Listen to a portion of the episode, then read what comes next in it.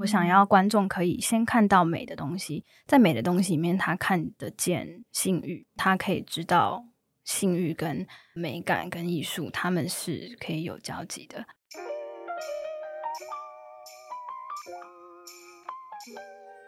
各位听众，大家好，欢迎收听《女人迷》原创节目《迷人配方》，我是制作人婉瑜，我是共同主持人黄简。《迷人配方》节目第二季，我们引用李安电影《喜宴》的一句话。人生不能像做菜，把所有材料备好再开始。第二季迷人配方将卷起袖子谈出发上路，谈不同形状的生命。这些生命在人生路上如何一边备料一边下锅，摸索独特自己的生活与自由的可能。十个议题，十个来宾，从他们的行动历程激发你的解放想象，改变你看待生命的观点。人生没有正确答案，你就是一切的线索与解答。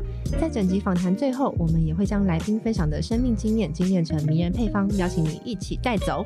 今天我们邀请了一位非常迷人的插画家，他的绘画风格有许多大胆的情欲，融合了传统与数位美学，让人印象非常深刻。他担任过作家萧以慧苏菲旋转的共同出版，也曾获得 WAA Women's Art Award 以及台北插画艺术节大赏的奖项。女人迷在年末正式推出了一套新的脸红牌卡，我们非常开心能邀请到菲比到节目现场，让我们掌声欢迎菲比。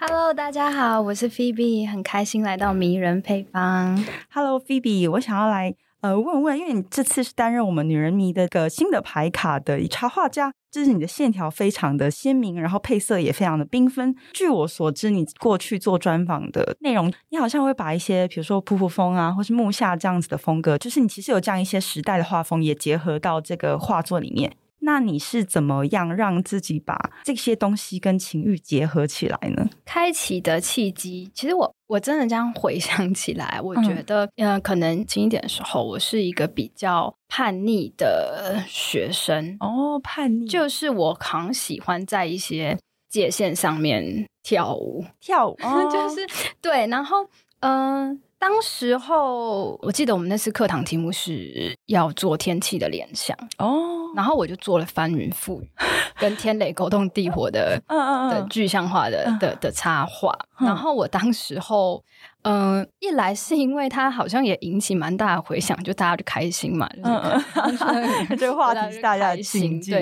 然后可能呃，老师也就是他可能一时之间也不知道 要给我什么评价，然后就就这样让我下台了。哦、然后我当时其实就有点享受这种小小叛逆，然后。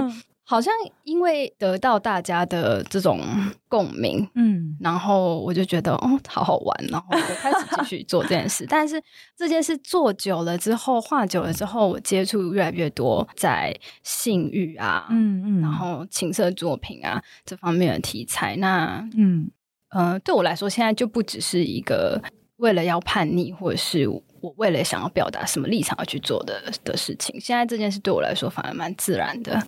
哦，因为其实在，在呃学生的时候，其实这个东西它比较禁忌一点。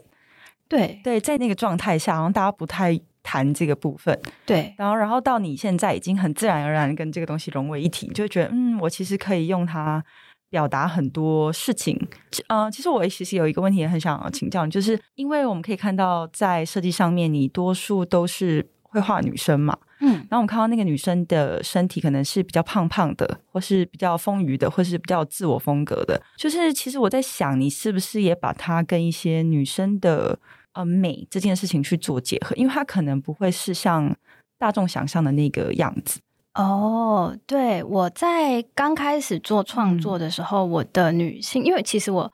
嗯、呃，像像我前面讲的，我我在最一开始在做这些创作的时候，嗯、是带有一点点反叛跟叛逆的性质跟念头在里面，嗯、所以我可能会呃刻意的去做一些不是那么符合那时候大众审美的东西。那在我累积了一定的作品，再回头去看的时候，其实我后来发现我的作品呃有很大一部分是在描述一种自己的。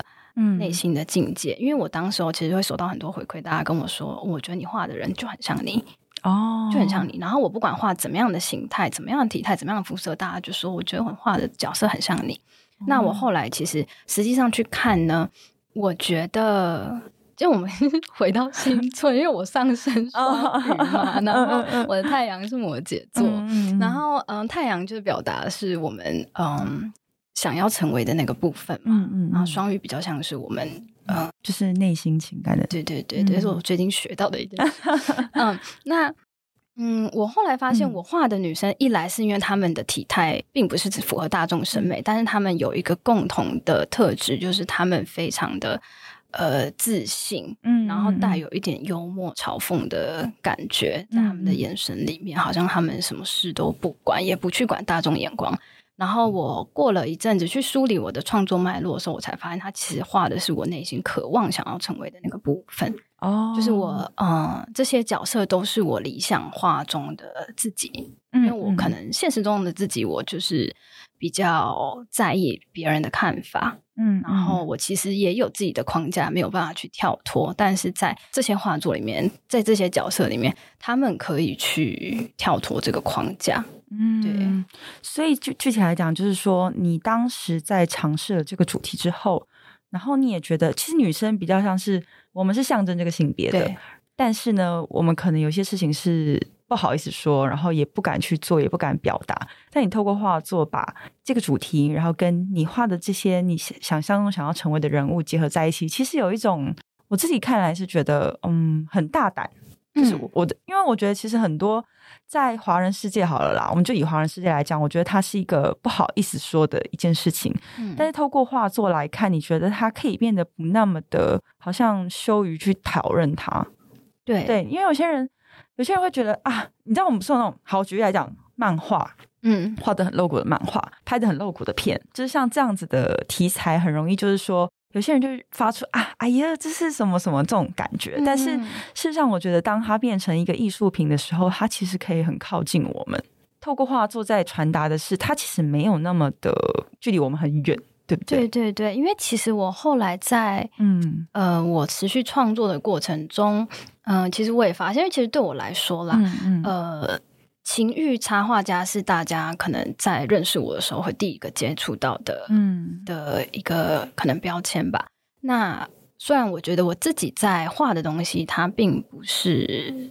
只有情欲，那情欲占了我的创作过程跟我的主题啊，然后我生活的一部分，嗯，它并不是全部。当你可以去自然的想这件事的时候，它就不会变成是只是在开黄色笑话的时候可以拿出来讲，大家才会觉得很自然的东西。那我觉得它其实呃也不是一定要非常非常严肃的去讨论，嗯嗯，对，它其实可以是。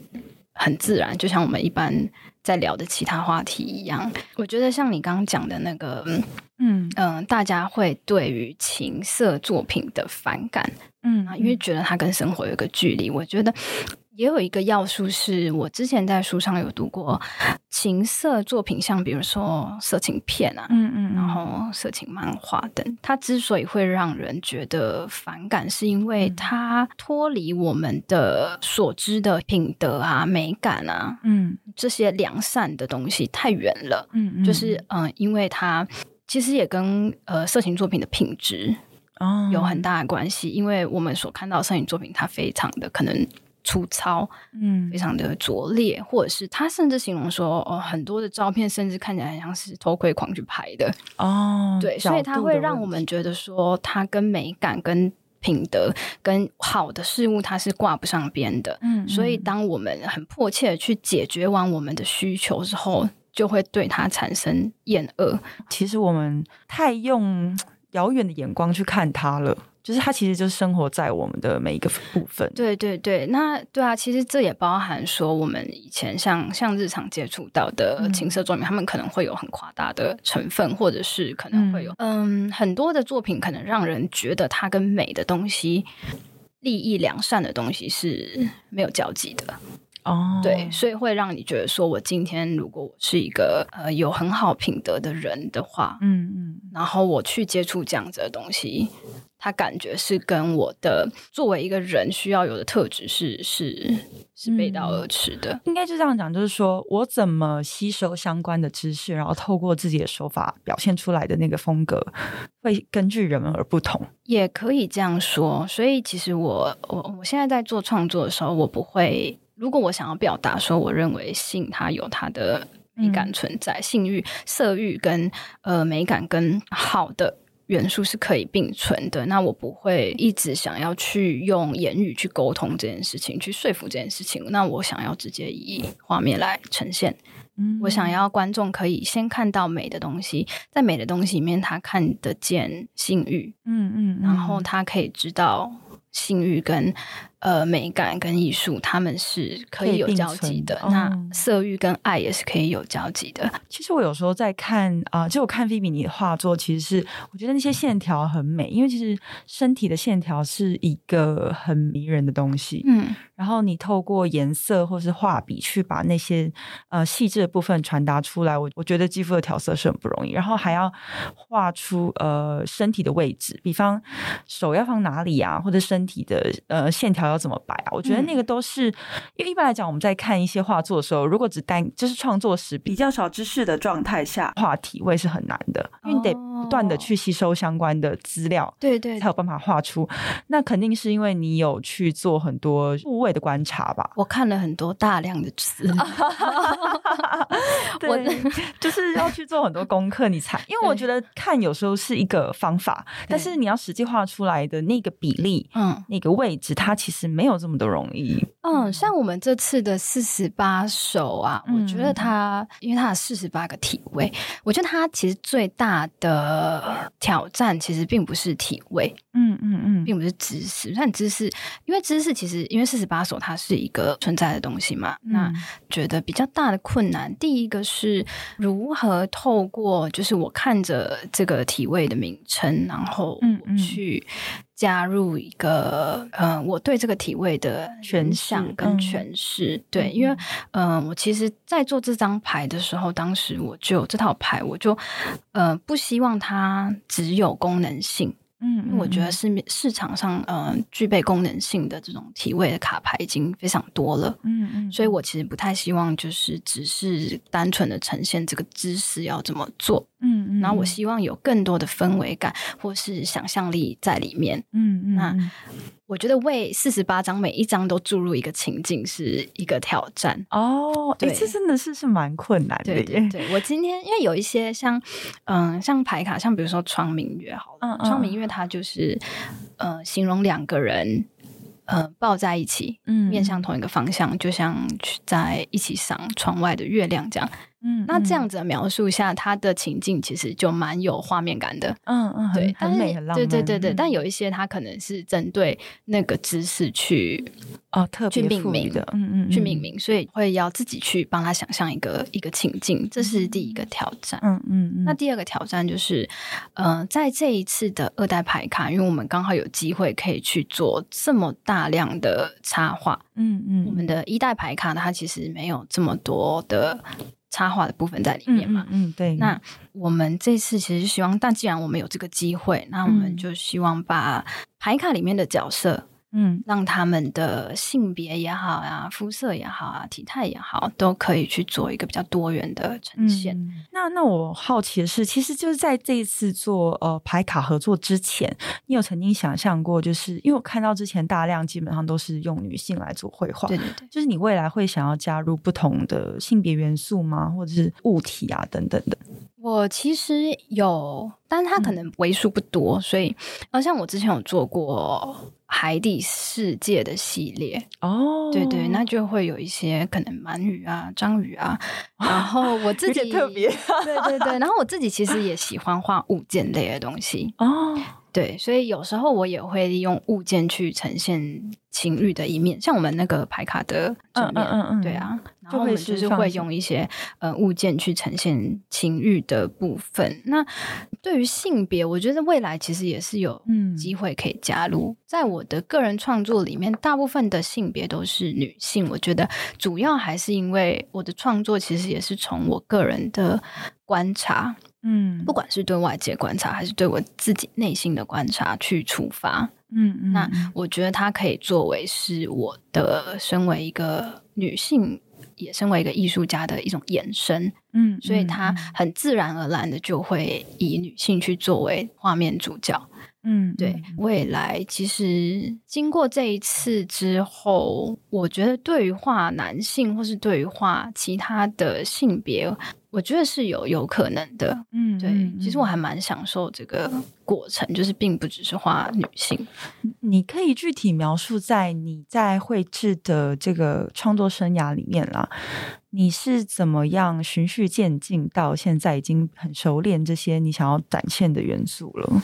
你说，就是你一开始驾驭情欲的部分的时候，会不会觉得啊有点不上手啊？哦，到现在已经很。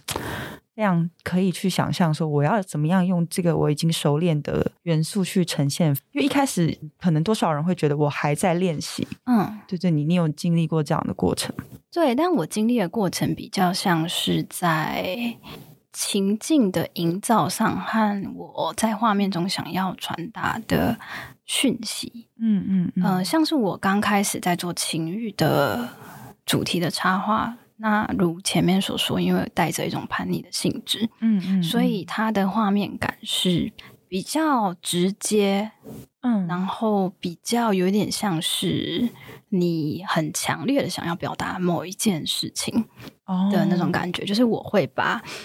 生殖器啊，我会把性爱的画面画的非常的露骨，或者是说我会一直会去强调生殖器的部分。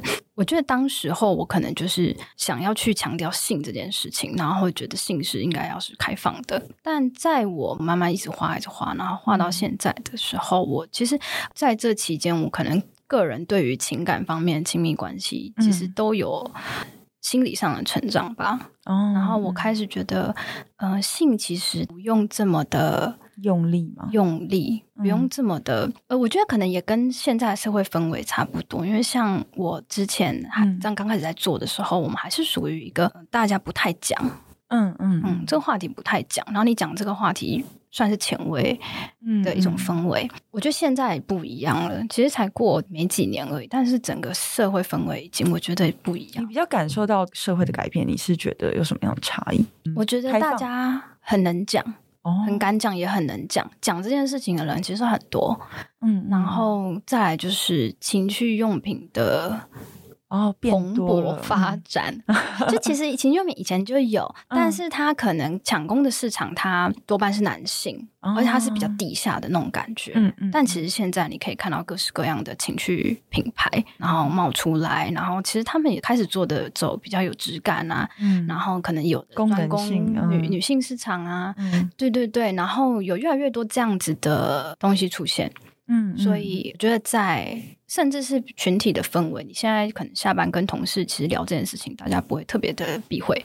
哦，我跟你分享一个经验，好像因为我其实是蛮害羞的人，然后有一次我的朋友就跟我约吃饭，然后我就说好啊，就到了现场，我走进去的时候，发现它是一个呃情趣用品的餐厅。哦，好像听过这间店呢。然后我觉得哇，就我可能跟他一起坐在那个饭桌上，看到他后面就会是那个。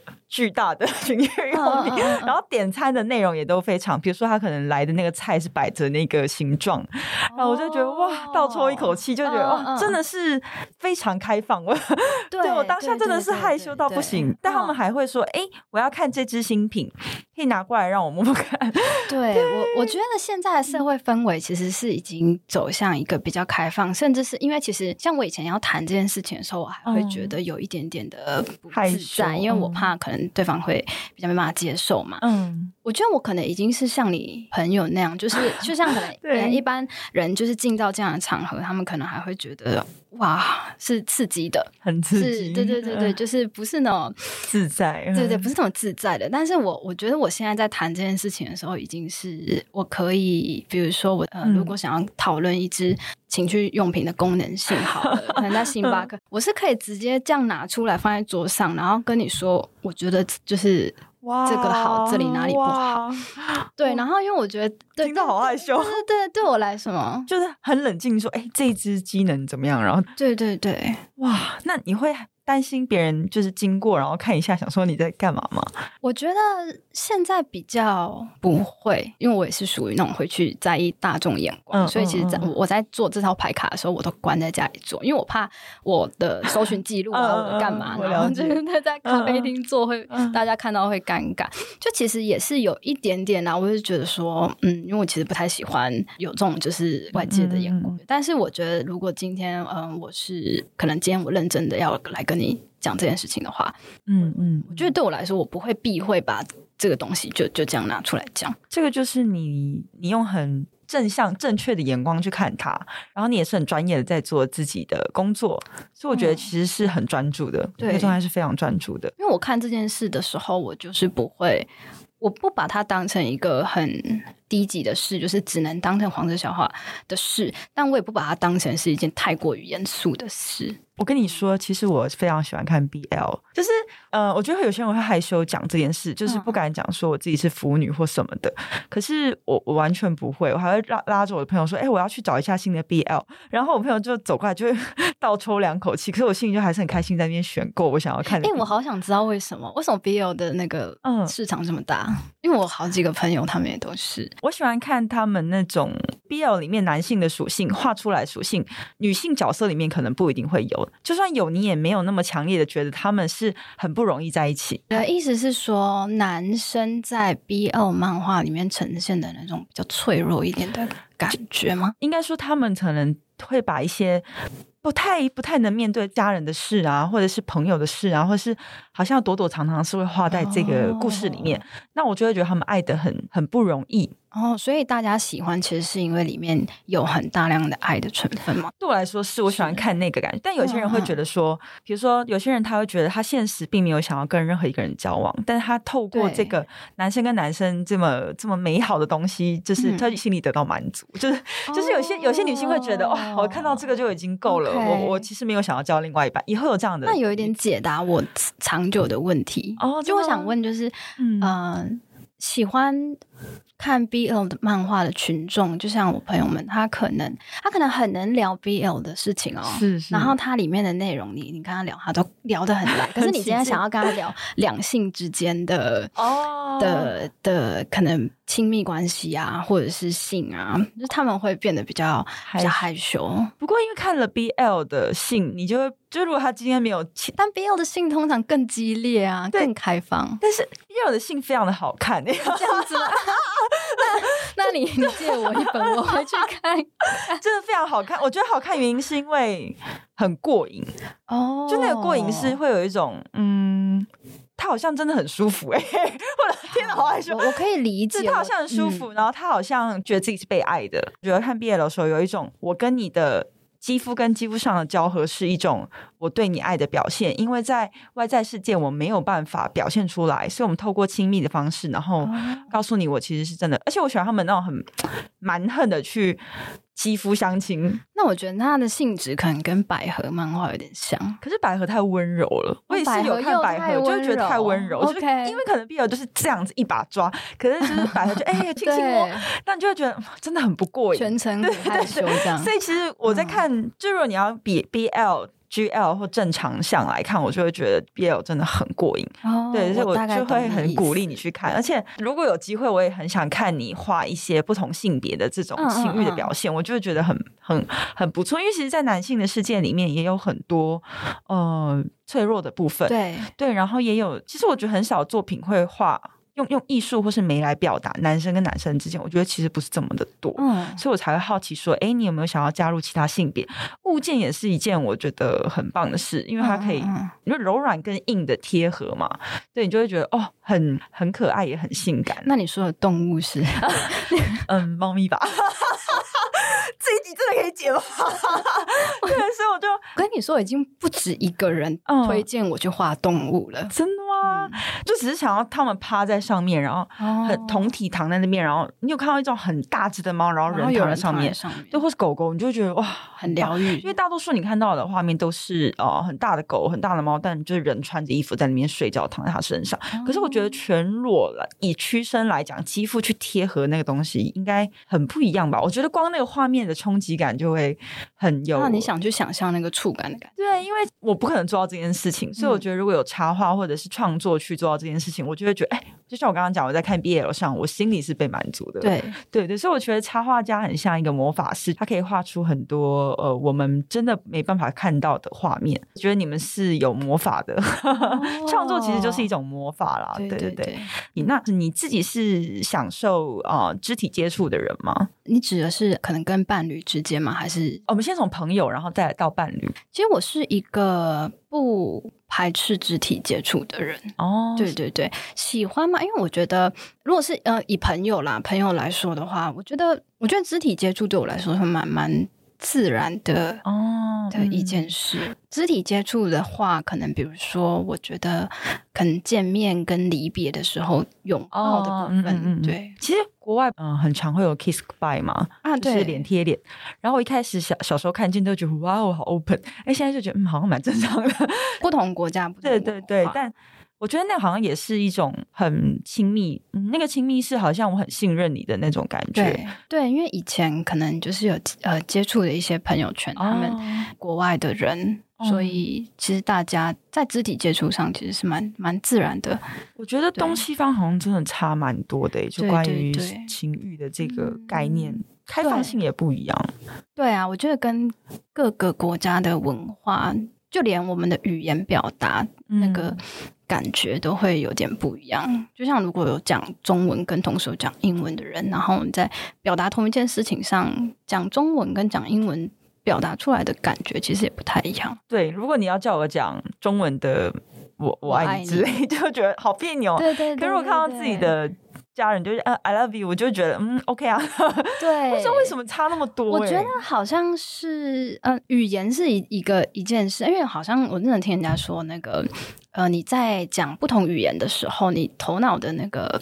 思考方式是不一样的哦，逻辑是不一样的。所以我之前有听人家说，就是假设说你在一个问题上卡住了，你怎么想都过不了，你试着用另外一种语言再把它想一次，你你就会有不同的思考方式。这个是很棒的练习。对，我其实之前没有这样想过。哎，我对，因为其实我我自己基本上不是学呃西方语言的，我学东方语言的，就除了中文之外，还会学一点日文。所以我觉得如果转译成日文，就会变得很更羞涩。就是会、哦、会更更优美、委婉一点。对对对对。对对，因为我也有感觉到，我觉得像肢体接触这样子的事情，嗯、我觉得我也是后天才开始去练习。练习养养成这个习惯，因为我觉得可能大家其实可能亚洲吧，华人社会，嗯。嗯，因为我们小时候其实没有这样子的。习惯就是我们从小长成的家庭，那华人父母表现爱的方式，他们并不是非常肢体的。然后他们其实是透过一些把你喂饱，问你啊，你有没有吃饱，有没有穿暖，对，什么时候回家？那他们，但他们不不会习惯说我我爱你啊，或是拥抱你啊这样子的表达，对，呃，华人社会来说是不习惯的。所以在这样的环境下成长，虽然说也是充满。爱没错，但是就缺少这个部分的话，像我现在其实我也没有办法对我的家人很自然的去可能拥抱或者说我爱你，但是对于我的伴侣，嗯，或是像朋友，嗯嗯嗯，我觉得做起来其实就蛮自然的。我觉得可能也是因为小时候没有这样子的一个环境，所以我转而把可能童年没有的部分，但是我想要的。会在伴侣身上去寻找，所以我在亲密关系里，我是很需要也很享受肢体接触的。在我跟我伴侣之间，我也会希望，比如说，如果我们今天其中一个人要上班要出门，我觉得吻别是是。必要的吻别蛮可爱的耶，对，就是上班前可能拥抱一下，然后然后亲一下，可能过来亲亲你的额头。对对对对对。哦，我觉得嗯，我觉得这样很好，因为那个就是一种在生活里爱的体现。因为有时候爱意就是在这种小地方流出来的。对。那我们今天其实有为 Phoebe 准备一个惊喜来宾，那我们来邀请这位来宾。Hello，大家好，我是女人迷的 Audrey，也是这次脸红 呃体外肠游的 PM，很很高兴可以担任今天的惊喜来宾。但是根据但是根据 Phoebe 所说，他已经很早就知道今晚会来现场，一起跟他聊牌卡。我想说很开心要带一个惊喜来宾，哎，怎么俩好像已经知道这件事情？对对对对对。那我们今天来邀请到 Audrey 要来跟我们聊聊接下来会聊到的三个问题，然后还有等下会为大家介绍一下我们今年年末推出的一个很棒的牌卡。那首先我想要请问。现场的大家，就是你们在聊到亲密关系，尤其是性这件事情，你们身边的人会不会有一点避讳或者不好意思谈到？我们就来问问 Audrey 好了。我觉得其实对性的讨论的耻感啊，其实我觉得在这五年到十年，其实已经有一个蛮大的进步。就是说，嗯、我觉得从我们在二零一四年决定开始做脸红这个网站，再到现在，我从二零二二的眼光回头去看，其实我觉得我们已经处于两个很不一样的时空。哦，我相信。现在大家很多时候对于性的讨论已经是更常态化的、嗯、更大众化的。大家相较于那个谈性必须在台面下偷偷摸摸的讲讲这件事情，好像很羞耻，嗯、好像很害羞那种哈兹卡西的感觉。哈兹卡西，我觉得相较过去，其实已经有一个很大的进展。嗯、所以我觉得这也是对我觉得我现在看到我觉得蛮好的一个进步。嗯嗯嗯，因为刚刚其实 Phoebe 在前面也有聊到说，他觉得近年来就是真的跟你一样的想法，就是。说越来越多人在台面上谈这件事情，我蛮好奇。那 Phoebe，因为你其实是在画情欲的插画嘛，嗯、那你身边的人是也是很。开放的去谈吗？就像 Audrey 讲，就是我身边的人啊，嗯，同年龄辈的，嗯，我觉得他们其实蛮愿意去谈这件事情的。我身边的，比如说长辈一点的人，好了，嗯，他们其实现在，因为我爸妈一直都知道我在画这个主题，哦，对对对，但是他们其实也，他们都应该也是有那种哈斯卡的吧感觉，他们会说我是画家，哦，然后那他会拿你的画给他们看吗？他会分享。我、oh, 我爸爸妈妈会分享，他们可能不太，他们不会主动来聊啦。但是如果我要跟他们讲的话，其实他们也不会避讳。哦，对，因为这是一件蛮害羞的事情。对，而且因为我觉得，另外一点是，我觉得我们现在跟呃长辈那一辈比起来，我们吸收的性知识其实更多。哦，对，哎，可是因为我不知道，因为你们两位的好像身边人都很愿意谈这件事，我自己是基本上朋朋友都不会谈这件事，我会刻意绕过，哦、即便我喜欢。我刚刚提到说，我喜欢 BL，即便我会看，我也会特别嗯转弯，就是我觉得很很害，像我可能就是害羞的一群，所以我就是想知道你们的朋友，如果跟你们在聊这一部分的话，通常都会聊什么？其实我想回应刚刚那个小简提到说，身边的人不太会聊。我觉得有时候大家只是就是你没有一个契机，然后你把这件事情拿出来讨论，然后因为这件事情它没有这么经常的出现在大众日常的语言里头，它不是像说哎你吃饱没，然后的的这样的话。话题，所以我觉得大家其实现在对于这个的意识普遍有打开，但是大家正在思考我该怎么样把这个话题更好的融入我的日常。我觉得这其实就是为什么我们会想要做排卡的原因，因为我们想给大家一个很自然，甚至一个很有趣的媒介，让大家就可以很很直接的可以有个话题讨论。我就可以跟 Phoebe 聊说，哎，在这四十八张的体位里头，有没有你觉得最心动的？嗯，而且它是一个很可以用来。来看到彼此差异、彼此喜好不同，然后以及彼此比较享受什么样的互动模式的一个很好的方式。嗯，嗯，对，所以我一直觉得我们的社会现在其实相较过去已经蛮足够成熟，但是大家没有一个没有一个共同可以讨论的那个媒介点，所以很很需要个媒介点，让大家把讨论都在这其上发生。甚至我觉得我可以想象哦，我觉得我可以想象我把这套牌跟我妈做分享。哎哎，我们现在先来谈，我们其实现场就。已经有牌卡的存在了。我刚刚真的就是已经看现场在那边看，就是我本人自己觉得很漂亮的事情。我们我们好，我们请这个专业的 PM 哈，就是其实因为这套牌卡是我们年末推出的嘛，然后现在也已经在就是募资中了。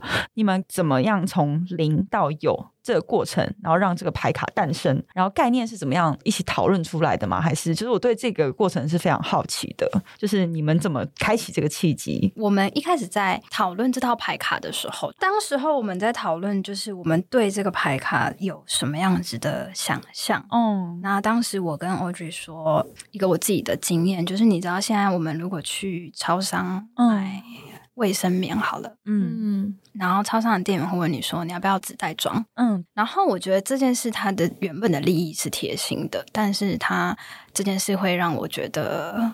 可能在这个社会上，卫生棉这个事情还是需要被隐藏起来的。嗯，就是它好像很害羞的一件事，这样。嗯、呃，要开放的讲呢，因为比如说哦，女生可以在便利商店买到卫生棉，你要开放，但是又不敢真的完全开放，开放，因为我们买的时候还是会被问说，嗯、呃，你要不要用一个东西装纸袋装起来？那对我来说，当时候市场上出现了很多呃情趣用品，嗯嗯嗯、呃，有给我相同的感觉，嗯、就是它可能会，呃，它是一个情趣用品好了，但是它可能会跟你说，嗯，它可以当成。按摩工具，嗯，或是办公室小物，嗯嗯嗯，就是谁谁 谁会 谁谁会把那个当成办公室小物？所以就是他可能会想要做一个呃这样的包装，那对我来说其实就很像把卫生棉放到。纸袋里面，嗯嗯嗯，然后我其实并不想要做这样子的事情，嗯，然后嗯，我说我在市面上，其实我手上也有几套体位的牌卡，嗯，我觉得市场上目前的牌卡呢，要么就是呃过于的。呃，刺激吗？也不是过于，应该说他们注重的是功能性。嗯嗯，它可以非常有非常逼真的体位，甚至是真人拍摄，哦，非常逼真的体位。那你你可以明了懂这个体位就是长这样。嗯、呃，它非常功能性。然后要么就是它是漂亮的，但是它点到为止。嗯，它太含蓄了。嗯，就是他们可能在形容性的方面，可能就只是两个人拥抱在一起。嗯嗯，然后我们很难看到有一套在讲体位的牌卡，它是不去躲藏的。嗯，是它，因为它要么就过于直接，要么就是过于含蓄。嗯嗯，然后我觉得我心目中理想的情绪用品，它其实两者都可美也有功能，这样。对，它其实两者，它它它不需要很强势的语言去说。哦，我觉得今天性就是最棒，但是我希望它可以让大家先去看见美的那个部分，嗯嗯，然后在美的部分里面可以看见性欲，嗯，然后可以看见性欲跟美感，他们是有交集的，的，然后在这样的画面里面，他们也看得到爱，嗯嗯嗯，对，因为我觉得两个人在非常赤裸的状态下，嗯。然后你能够被对方全然的接受，我觉得那就是一种爱，不管那个爱的形式是什么，嗯、就是一种爱，嗯、一种被接受的安全感。嗯呃，所以当时候我就跟 Audrey 说，我想要这四十八张牌的每一张牌，今天即使我们把它放大印出来，它都值得被挂在墙上，嗯，欣赏。因为我希望它不是只是只有工具的功能，我希望它是有艺术性跟收藏性的。嗯嗯嗯。我其实十二月八号的时候是我们啧啧募资上线第一天，对啊，很紧张吧？然后就就就在回想说，哎、欸，这套牌从我们开始计划到做出来，其实大概就是一季以内的时间。哦，对，然后。我记得那一天是我跟我跟 Phoebe，嗯，我我先讯息他，因为我们两年前有合作过嘛，两、嗯、年前已经合作过一套牌卡，嗯、也是脸红的系列题目这样子，嗯、然后就讯息他说，哎、欸，我有一个很想做的题目，嗯、我很想要来做体位的牌卡，嗯、而且我希望可以用不一样的方式来谈体位这件事情。嗯，我现在有些想法，我们来约出去吃饭聊聊。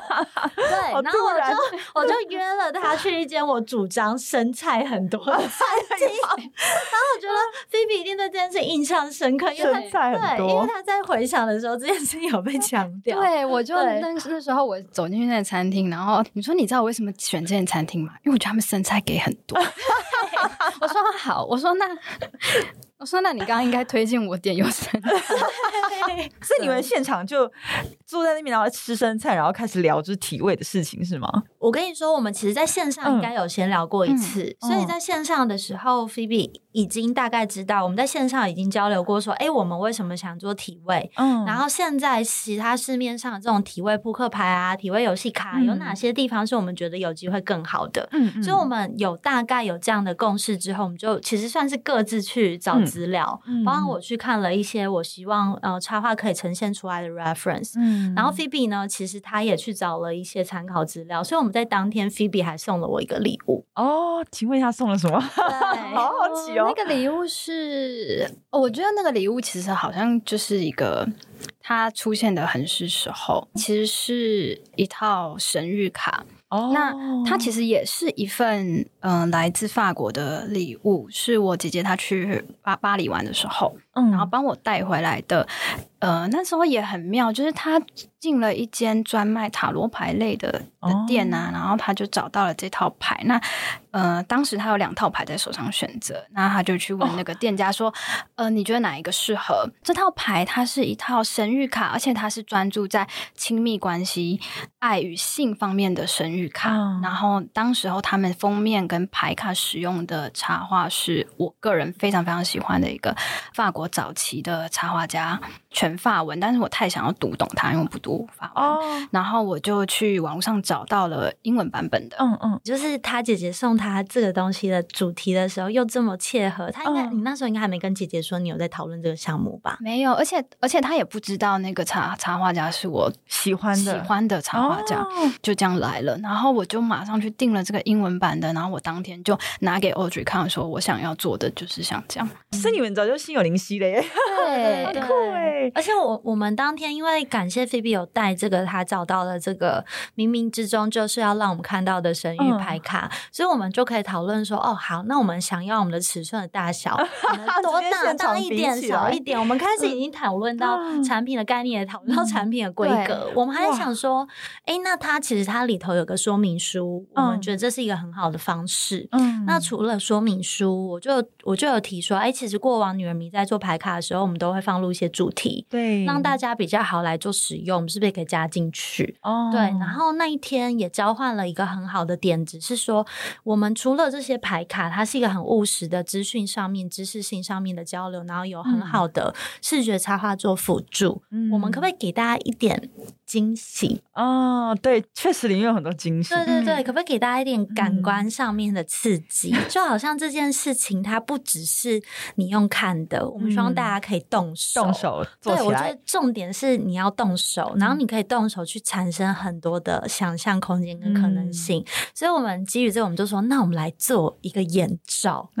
嗯，对，对，眼罩这个想法真的是让我大开眼界，因为我后来看到那个实体，就觉得也太美了。对，其实我们刚开始是先从眼罩的点子下手，嗯、那后来我们就觉得说，眼罩如果真的很明显做出个眼睛的形 状，会不会其实它适用性没有这么广？嗯、对。那后来菲比就有一个很好的点子，菲比就说。还是我们做一个很长的这样的丝巾的飘带哦，这个超棒的、啊。对，所以一来它可以眼罩，因为我们有去测过，就是大概可以把你眼睛遮住。我们眼距没有这么、哦、没有这么大，所以一定可以把你眼睛遮起来。嗯，同时这个飘丝巾的飘带，你还可以用来绑绑手，就是 BDSM 的玩法嘛，其实会绑手或是绑在床头，哦、对不对？嗯、然后第三个是，哎，因为它本身就是一个丝巾，很美，很美。你用来绑在脖子上，绑在。你的包包上包包、嗯、当成你的发带用，送人也很方便。对，送人也很好用。嗯、它其实本身就是你的一个身体的主张。对，所以我其实当天我就开始默默期待，说我之后会不会在路上看到有人 对有人把它当成发带来用。然后我觉得那个是在城市里面大家可以彼此相认的一个很好的方法。哎、欸，我问一下，你们是材质有特别选过？因为它摸起来超顺的。对，我们当时有比较一些不同的材质，然后其实我们主要是想找一个。它材质是柔软的，嗯，然后亲肤，但是它也比较不容易被勾破啊，就是在绑缚的过程中或使用的过程中。我先跟我们听众说，就是我们这个牌卡有四十八张，对，四十八张，然后有五大主题的卡，有对你下战帖。还有甜蜜满分恋爱感，还有香艳火辣 BDSM，跟彼此服务才上道，还有经典不败。我们来跟听众稍微介绍，先透露两种，就是你们各自喜欢的主题，你们喜欢哪一个风格？我我个人就是，如果是这五个主题要来做挑选的话，我第一个一定会选对你下战帖。嗯、对你下战帖，具体来讲，你们放了什么样的内容在里面？OK，我觉得对你下战帖里面呢，因为我们、嗯、呃，我跟大家讲一下哈，我这个牌卡它叫爱的四十八首，嗯。所以就是如它的名字，你会看到四十八张由菲比现在这边很精致去绘制的四十八种体位的图像，嗯、然后牌的上面呢，就是有它的名称、体位的名称，嗯、以及这个体位，我们直接把它画出来。嗯、OK，那在这四十八种的体位里头呢，其实你可以感觉到它变化非常的多。对，所以我刚刚选的这个对你下战帖啊，它里头我们建议大家可以玩的体位，可能都是。就是不是基本款的体位方式，所以我觉得它是特别适合你觉得啊，我我现在我的那个情爱互动好像进入到一个有点过度 SOP 的状态，我就是先走一，再走二，再走三。你对于现在这种一二三的那种 SOP 感，你觉得想要来一点变化，你想要来一点新奇感的时候，我觉得对你下战帖，就是对我们的之间的这个亲密关系跟情爱生活可以来一点变化的状态之下，我觉得是非常适合用这个主题、嗯、对你下战帖，它就是感觉真的是很很激烈，对对对对对，这好美耶！我现在觉得超漂亮的。那菲比呢？菲比，你最喜欢哪一个？我最喜欢呢、啊？我刚刚同意那个 Audrey 讲的，嗯、就是在 SOP 以外，新鲜感很重要。嗯、对我来说，它是很重要的元素，嗯、因为金星射手嘛。嗯、聊到新鲜感，新鲜感很重要。那呃，我觉得。哎，欸、等一下，我必须揭露一下我的金星在双子哦。哎、那你也是很喜欢？我跟你说，我也是心情感非常重要的人。所以你们是很愿意挑战这种，就是刚刚我讲的对你下战帖这个。可是你的金星双子更包含高智力的部分。对，就是要有我喜欢一些聪明的人类，灵肉灵肉要合一。对，就是要聪明，然后过程也要很挑战。嗯，天哪！所以你也是喜欢？我觉得可以跨越，就是我会想要去尝试在。既定的东西，然后让他去有更多的变化跟新鲜感的话，我觉得我会选彼此服务才上道。哦、彼此，我跟你说，我的第二个就是这个彼此服务才上的。对，我觉得新鲜感对我来说，其实就是我们在亲密关系里面，我们不是永远都扮演同样的角色。嗯，有的时候你可能是主导者，有的时候你可能是被主导，就是轮流嘛，这样子才 才好玩。哇，自己好害羞，是不是全程进入都非常害羞？我真的是非常害羞。今天应该是不是不应该喝拿铁？我应该，我觉得你应该要喝一个台啤，喝个酒。问一下两位哦，哦，在亲密关系的过程里啊，你们是很敢于主导的人吗？因为我本身是柏拉图，请让柏拉图，那个柏拉图人今天在聊一个 体位牌，我就很害羞。但我看到这个，这我本身因为我我如果是柏拉图人，那我看到这个卡，我真的是觉得非常的美。它真的是可以当一个艺术品放在家里，是表框的感觉。所以我，我会好奇，就是大家在呃亲密关系里是愿意主导的吗？因为我我我本身是太害羞的人。假设你们抽到这个牌卡，你们到底会怎么跟伴侣来玩这个？我真的。很好奇哦，我觉得小简问这个问题刚好可以让我从 PM 的角度补充。我觉得这套牌大家可以怎么运用？对对，就是呃，我我其实想象啊，它的玩法其实会有好多种。一种其实我觉得大家买完，其实你可以一来你可以自己先看过哇，有哪几种的呃玩法，可能是我一看我就觉得说这个我想要，画的很美，所以可是一定会有几张你就是盯着它都没有办法把它放下，然后你可以。感觉到就是不是头脑的那种感觉判断，而是你感觉你的身体。很想要试试看这样的体位，这样的姿势。我非常鼓励大家可以先就是感受所有的排名，然后选择自己觉得好像想要尝试的那一个，嗯、自己先跟自己来一轮。然后接着我蛮推荐，如果是在一个有伴侣的状态，就跟伴侣聊。我觉得我很想玩的那一些，跟你想玩的有哪些是一样的，是是嗯、哪些是不一样的？好奇想知道对方为什么特别喜欢这个姿势。哦，对，我觉得他其实是呃，在讨论过程中。中很适合拿来彼此做交流的一个话题。嗯、那当然，第三种是就是哦，OK，我们今天在前戏的环节，然后我们任意选抽，嗯、然后我们来来看我们今天晚上来玩哪一种。我觉得这种当然也行。嗯，对对对，你们可以介绍里面你最喜欢的姿势啊。我交给菲比先来说，菲比请说。我觉得刚好也可以带到我，你刚刚问我，对我很好奇，就是嗯、呃，就其实现在像我前面讲的啦，因为我其实对于这个话题，我就觉得它是一个很 open、很自然，就是我甚至不觉得它开放了，我觉得它就是对我来说一个很自然的描述。但是因为其实我的可能我的伴侣他不一定跟我一样嘛，对啊，对啊，对，那所以这会让我变成有可能我在。亲密关系中，我可能会是一个比较主导、比较开放的人，但是我其实很鼓励，呃，我觉得对我来说，它是一个很有效的方式。那前提是你的这个亲密对象的呃伴侣，他有给你足够的信任感，让你觉得你在跟他做沟通的时候，他能够接受。嗯嗯嗯嗯，他是会接受的。那你觉得你在嗯、呃，讲出你的需求的时候，你是你是被接受而且感觉安全的这样子的情况下，其实我就会我也会鼓励，呃，我的伴侣在我们在呃性爱中，他也多跟我沟通。嗯，我会跟他讲说，我甚至我会跟他讲说，你你。你应该要怎么做？这边怎么做？或是我们正在做的时候，我说：“那你你要怎么做？”然后我也会，其实就像牌卡一样，其实我也会给他一个想象的空间。哦，你就拿张牌跟他讲说：“我们等一下来尝试这个。”在没有这个牌之前，嗯呃，最好笑的是，我可能会跟他说：“你在摸女生的私密处的时候啊。”那就是可能不太会控制力道嘛，对，我就会说你要找到那个阴蒂的点，然后你要像 你要像你在摸一只瓢虫，你不可以把瓢虫压死，哦、你要像你在摸一只瓢虫，然后他当下他就会有点崩溃，说我又没摸过瓢虫，看到瓢虫摸起来。哎、欸，我我我觉得我很喜欢这个，然后我必须要说，我觉得就是，我觉得这是一个很好的沟通引导，因为我有跟我的伴侣说过类似的事情，我就说，就是我知道你很希望我感觉很舒服，嗯、那我会觉得舒服的方式就是可能不要在里面像是那个就是电风扇一样旋转，嗯，对，我就说这样对我来讲没有那么舒服，可是我觉得你刚刚这么做让我觉得很享受，对，对，就就是怎么样，我是。觉得舒服的，嗯、怎么样？其实我可能不是现在没有特别喜欢这样的方法，对，对我觉得是是很必要的。你们在讲出这个 feedback 的时候，对方会是什么反应呢？因为其实我也会鼓励对方去讲他的感受，就是比如说，如果我在为对方服务的时候，我也会希望他跟我说。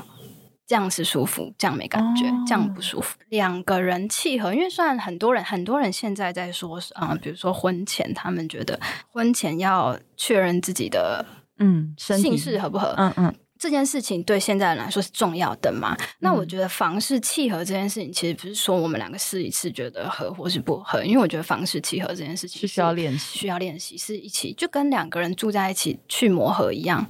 哦、嗯，我们生活上的事情要磨合，但是我们床上也其实也需要磨合。嗯、那要磨合就要沟通啊。哎、欸，我很少听到这样的说法，我常常会听到说，哎、欸，都是对方的技术不好啊，或者是好像很少会听到说我们要来磨练。因为其实我小时候，呃，我我应该讲我最初最初的性经验发生的时候呢，其实我是困惑的，困惑，因为我小时候接触的，嗯、呃，可能 A 片好了，那男女生的。的性爱是这样，我觉得女生看起来很享受啊。可是我发生在我身上的时候，我就会觉得为什么？因为我觉得感觉怪怪的，我就觉得嗯，原本应该要感觉应该是这样嘛，那种感觉。嗯、那嗯、呃，久了之后，因为有一阵子我也会觉得说，那是不是啊、呃？我我可能比较感觉不到啊，或是嗯嗯嗯，会会有这样子的疑惑，就是呃，好像有落差，跟我认知上有落差。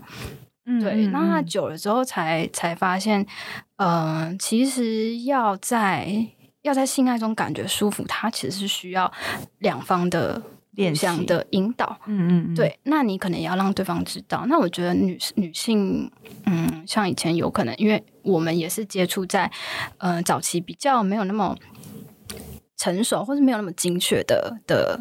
知识的管道，嗯嗯嗯，对，所以导致我们很多时候其实也不知道怎么表达，因为其实当下你不知道自己到底是舒服还不舒服，因为你就觉得，嗯欸、我们做的动作都是对的，嗯、可是为什么我没有感到舒服的感觉？那你在没有告诉对方的情况下，加上我们很常就是会为了想要让对方感觉好，所以我们其实有时候即使没有到真正的舒服，就我们有所谓的一个名词叫假高潮嘛，哦，对。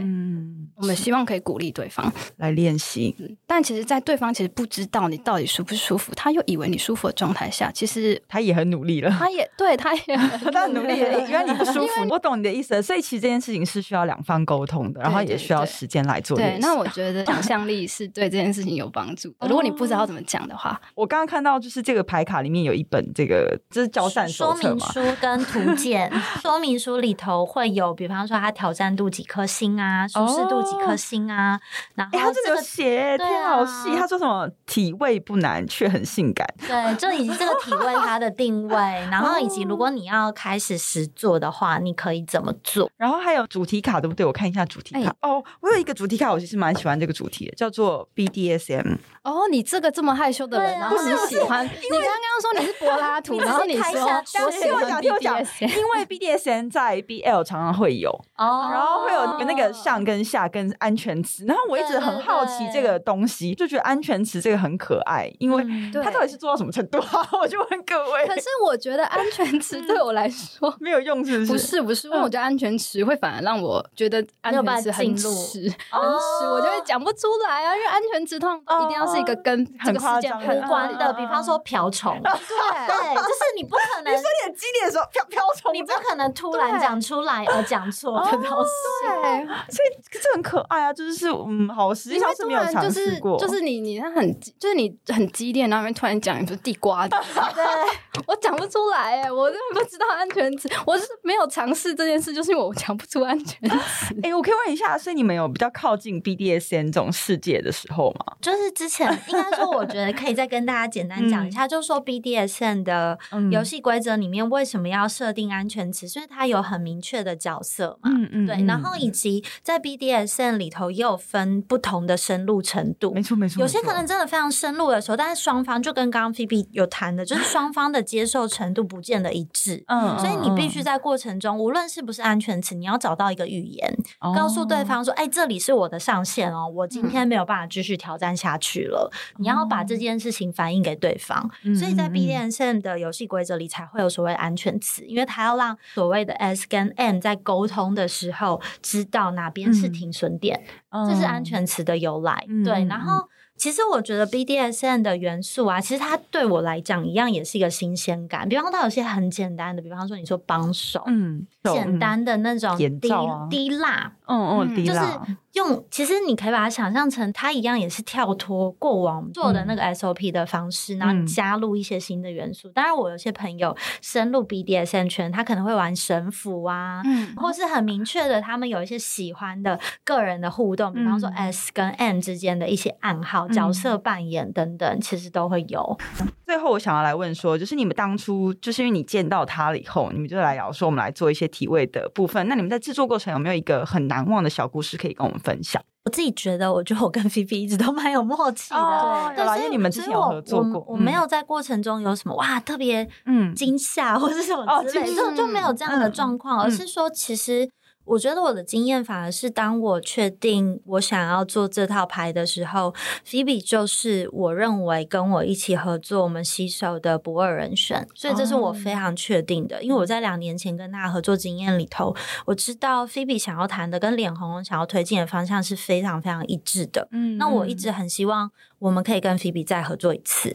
那我的第二个经验就是说，当我们谈完，然后我们聊完这些概念跟想象，菲比就去画图了嘛。嗯，那其实这套牌就我刚刚讲一样，它其实在第四季才打造出来，但是这四十八张每一张都不一样，而且菲比在里头做的人物设定基本上是没有没有重复的，对啊，没有重复的。我们有九十四十八张里面有九十六个人，没有一个人没有一个人是重复的。对，所以我我觉得当我我看到这件事情，我立刻理解菲比对这件事情的投入跟他的用心，而且他完全知道，当我们在做这个项目的时候，我们其实希望所有人看到这个牌，他有机会在里头指认出他自己。嗯，无论是害羞的，今天想要尝试新鲜感的。今天想要很亲密跟对方只是拥抱的，嗯，他都可以在画面里面找到他喜欢的那个样子，而而这里面其实没有所谓的对跟错，可是一定有你比较喜欢的。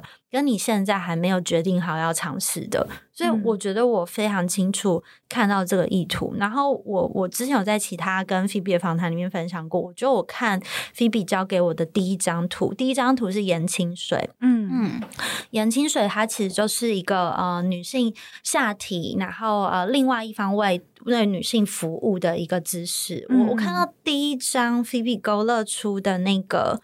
整个的绘画画面，嗯，然后整个的氛围，我我是瞬间感觉我被拉进了一个颜清水的宇宙，哦，我感觉我进到了一个情欲的空间跟房间，嗯，对，然后然后我觉得在那里头，我觉得我最喜欢的是，大家看到牌就会知道哈，就是在上头的女性，她在被服务的时候，她脸上的全然愉悦，非常的。打动我，然后我觉得从第一张图我们就抓到说，我们其实是想要放大这个愉悦的感受，然后创造的感受。嗯、你每进入到一个体位，就仿佛你打开了一个你身体未知的空间。嗯，哦，所以我我觉得这是我在过程中我。我我自己很享受的部分，对，你们已经是一个嗯，就是很好的默契。拥有它的人应该可以感受到你们真的很用心的在做。现在这个牌卡它在哪里管道可以买到呢？好，现在这个牌卡呢，于十二月八号已经在我们的 泽泽上面开始找鸟募资喽。在我们 Podcast 下面的那个讯息窗，我们也会把资讯放进去，然后可以让大家可以一键就可以找到我们这次的牌卡的位置。现在买是不是情人节就可以收到啊？对，现在下单，如果就是大家及早下单的话，是非常有机会在明年情人节的时候直接开来玩，可以收到的。对，我觉得它其实是一个很棒的礼物了，我觉得很美。我觉得每一张真的都是有它的情境哎、嗯，对，感觉小姐已经陷入一个非常 美的世界，每个很美耶，好像每隔五分钟就会一直出现，真的很美。那最后最后我们要来问啦，对菲比来说，创作生活当中必定有的迷人配方是什么？就想要邀请你今天跟听众就可以开始练习的一个生活哲学仪式或是观点。呃，我觉得让我每一天可以去应付我的工作也好，嗯、生活也好，我觉得很重要的就是。起床之后，我会留给我自己至少两个小时。哦，嗯，每天最重要的两个小时，每天最重要。然后睡前也留给自己至少两个小时。那通常这两个小时你都会做些什么呢？我吗？嗯，呃，早上的话，我会一边吃早餐一边看卡通。爱！我觉得我一定要看卡通，不看我没办法。就是打开一集，我真的没办法开启。等一下，我想知道你看什么？我都看，因为我都看那种就是美美剧卡哦，Rick and Morty，Rick and Morty，然后 BoJack，BoJack Horseman。对，我我觉得你感觉有这两个，所以你你每天早上起来就是先吃个早餐，然后看可爱的卡通，就是也不可爱，那是不是？Rick and Morty is like far from 可爱，幽默吧，黑色。幽默型的，嗯，但是我就是，我觉得不管不管，因为那是我的习惯啦。嗯、但是我觉得，呃，每天早上就是我先嗯、呃、煮咖啡，嗯，然后吃早餐的时候一边看一点自己喜欢的东西。比起像以前就是匆忙的起来梳妆然后去上班，我觉得有两个小时的时间让我身体跟心态上都准备好。嗯，对对对对对，我觉得先。对，我觉得你讲得很棒，先满足自己，嗯、然后才可以先满足自己的需要，然后我们再去应付其他人的需要。每天利用两小时的时间，让自己满足自己的需要，然后让自己开机，让自己可以有更多的力量去做更多的事情。对，然后在一天结束之前，给自己一些时间。就是好好跟自己对话，也满足自己的需要。不管你睡前想做什么，放松，嗯，都可以。大家可以就是早上起来有两小时，然后睡前有两小时，然后跟今天的自己好好的对话，然后展开不同的，至少身心梳理嘛，对，会让自己就是走得更长远。嗯、如果你喜欢名人配方的节目，欢迎在 Apple Podcast 留言给我们更多回馈，或是为我们打五颗星。那我们就下一期节目再见喽，拜拜，拜拜，拜拜，拜拜。